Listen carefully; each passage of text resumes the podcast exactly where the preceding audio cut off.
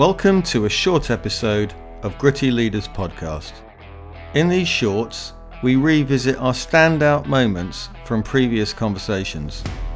This one comes from episode 31, where Ben and I sat down to talk about getting the right people in and keeping the wrong people out.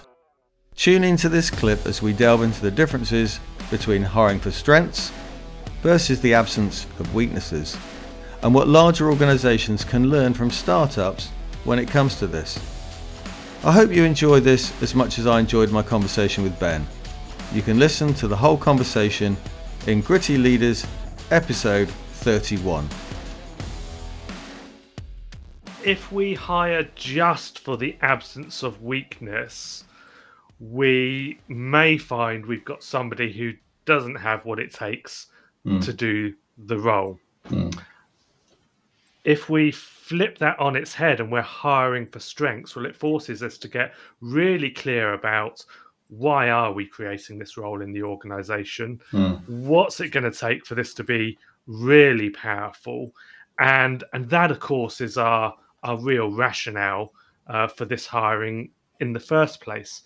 I think it operates a bit differently depending on whether we're a startup uh, or a scale up uh, or, or bigger mm. uh, organization than than that. Because when we're a startup, I think this is pretty pretty straightforward.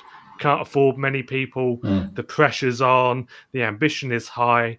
We naturally hire for strengths. Mm-hmm.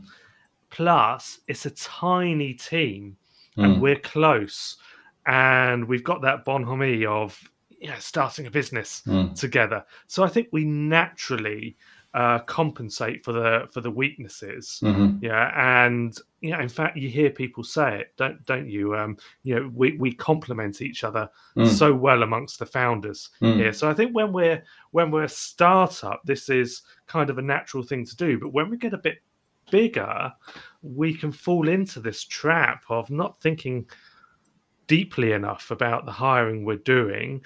And then as we go through the hiring process, because we're not clear on the strengths, it's much easier uh, to actually to spot the weaknesses. Yeah, and then the hiring becomes about weeding those out and you know and and discarding candidates because they haven't got weaknesses without a thought to whether actually they might have had the essential strength uh, mm. to to make it work. And the other difference, I think, is once we get to scale up, and you know we've got teams in the organization. Well, guess what? Teams have got a bunch of people in them, mm. and if we've got a bunch of people working together mm. um, behind a common goal, guess what? We can compensate for each other's weaknesses. Yeah.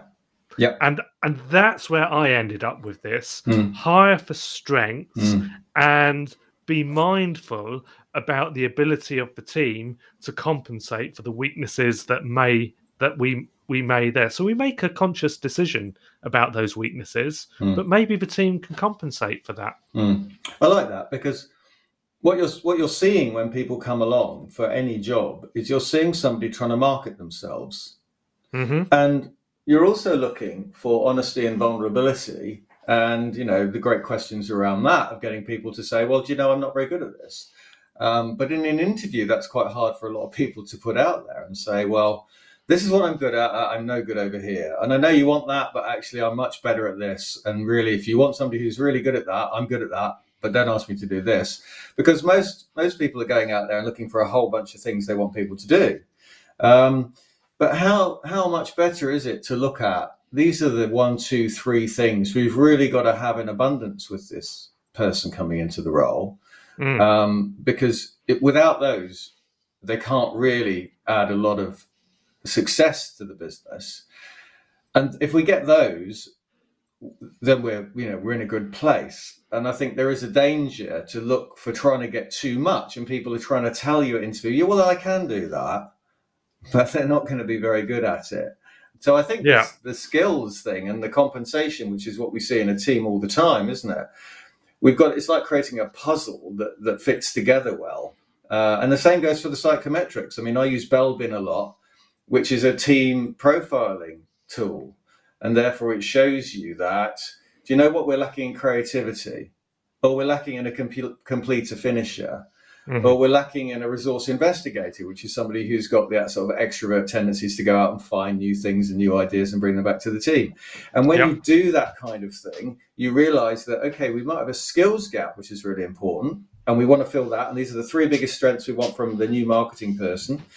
But we might also have more of a personality gap, a behavioral gap that actually would really help the team work optimally.